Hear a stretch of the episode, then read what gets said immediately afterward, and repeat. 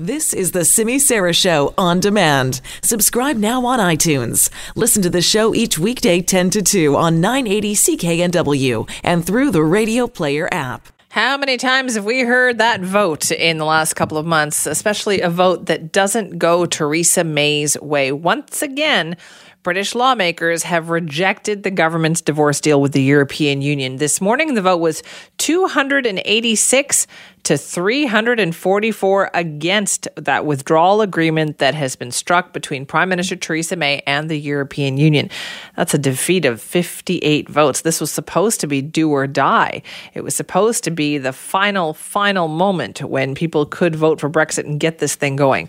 Theresa May told the House that she is disappointed with the result. It should be a matter of profound regret to every member of this House that once again we have been unable to support leaving the European Union in an orderly fashion. The implications of the House's decision are grave. The legal default now is that the United Kingdom is due to leave the European Union on the 12th of April, in just 14 days' time. That is not enough time to agree, legislate for, and ratify a deal, and yet the House has been clear it will not permit leaving without a deal. And so we will have to agree an alternative way forward. The European Union has been clear that any further extension will need to have a clear purpose and will need to be agreed unanimously by the heads of the other 27 member states ahead of the 12th of April. It is almost certain to involve the United Kingdom being required to hold European parliamentary elections. On Monday, on Monday, this House will continue the process to see if there is a stable majority for a particular alternative version of our future relationship with the EU. Of course, all of the options will require the withdrawal agreement. Okay, so that's Theresa May this morning. And you may be like, oh, okay, why do we pay attention to this story? I mean, it's over in the UK. It is a fascinating exercise in democracy that seems to go around and around in circles with nothing really being accomplished we have a very similar system. I mean, something like that could happen to us with these kinds of crazy votes that have been going on over there. Let's talk more about what has happened. Joining us is Alex Thomson, chief correspondent for the UK's Channel 4 News. Alex, thank you for joining us. My pleasure. Were you surprised by this vote this morning? No, I wasn't surprised. I don't think anybody was surprised. Uh, she went into it thinking that she still, I think, in her heart of hearts, knew she didn't have the votes for it, but they'd uncoupled it. This was just taking the main motion um, and, if you like, separating it from a political declaration. In other words, you were voting on the May deal, but you are no longer voting on how the political arrangements with the rest of the EU would work out if this went through. And I'm sure that's about as clear as mud for your listeners. Um, take great comfort in that. It's just as clear as mud to everyone in the UK. Well, that's somewhat reassuring, I guess. Didn't she finally, though, get a few of those um, people who were against her to come on board? Like, didn't Jacob Rees-Mogg finally get on board? Didn't Boris Johnson finally say and Dominic Raab say they were finally going to vote for this? They all did, but all that's done really is detonate their chances of becoming leader of the party should there be a leadership contest, of course, and that clearly is on the cards now. What's really happening is there is that the, the executive, the prime minister, she tried once, she failed. She tried twice, she's failed. She's tried three times, she's failed. Now the parliament itself uh, is really going to galvanise. There are all sorts of plans in play to get to what Parliament thinks could possibly be a fudge, a compromise, an arrangement with the EU which would command a majority in the House of Commons. Once that happens, the dam really breaks and you move forward from there. But there's no question the executive, Downing Street, the Prime Minister have lost and lost badly in this process. Shouldn't that kind of effort that Parliament is making to get this, shouldn't that have been made like, you know, a year ago, two years ago?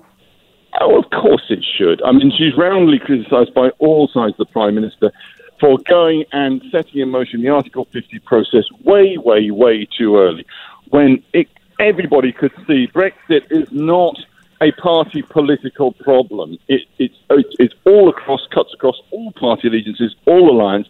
Party system can't handle it, can't deal with it. What you do is you don't start the Article 50 process. It, the criticism runs. You don't do that.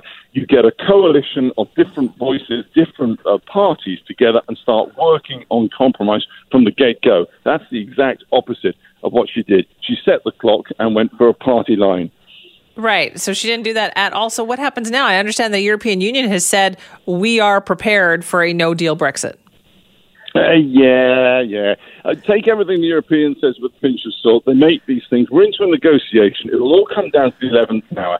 If you think that going out, if anybody thinks that going out without a deal is a problem for the UK, it is a huge problem for our near dear neighbours, the Irish Republic. Do the 27 member states of the EU really want to detonate the Irish economy? And it would do that within a matter of hours and days if they crashed out. Why? Because Ireland relies hugely on agricultural produce. It goes north through Northern Ireland, across to mainland, and out into the EU via the tunnel. Um, it's a huge sector of the Irish economy. If we crashed out, yes, it's a problem for the UK, of course it is, but it's a huge problem for Ireland, and it's none of the Irish fault. They didn't ask for this. Uh, Donald Tusk, John Claude Juncker, really going to go over that cliff? Oh, you know, you said you said this is uh, coming down to the eleventh hour, and now I'm confused because isn't this the eleventh hour? Like, when is the eleventh no, hour? No, this is politics. It's a negotiation. There's no such thing as an eleventh hour. They talk about eleventh hour. They set these things, and then they change the rules. That's politics. No kidding. The rest of the world has been watching this, and we are all very confused. How do the British people feel about this? Uh, confused, angry, frustrated, but mostly bored to, to bored to death bored to a level of deep boredom from the planet boring that you cannot imagine. Um, they want out. The business community wants out. Business, of course, doesn't like uncertainty. They want the, they wanted this deal just to get out. I mean, regardless of what you think about whether you think we should be staying in, coming out, having one foot in each camp, I don't know. But overall frustration that, that nothing is moving. But um, you know, there are movements in Parliament to, to do a deal which is a bit like the EC um, that we went into in 1973 is a bit like Norway. There's a big, uh, quite a big movement in Parliament to have this all go to a people's vote to be ratified uh, by way of another referendum. That's all gaining momentum, and that's where that's where the, that's the big game in town now, and that starts in Parliament on Monday. All right, then I'm sure we'll be talking to you next week, Alex. Thank you so much for your time. Not at all. And thank you very much for that very colorful interpretation of what is happening in the UK today. That is Alex Thomson, the chief correspondent for the UK's Channel 4 News. What did you say? Boring, boring, boredom, the whole thing. That's how the British people feel about this. Meanwhile, Global Affairs Canada has put out an alert. They are urging Canadians who might be in London today to avoid any kind of uh, Brexit demonstrations. There is concern, and there have been some demonstrations kind of uh, in and around the Houses of Parliament already today. Uh, so they're saying avoid those. They are concerned over they may turn violent, something something bad might happen. Uh, so for tourists, watch out for that. But other than that, it just seems like things chug along no matter what is going on in Parliament.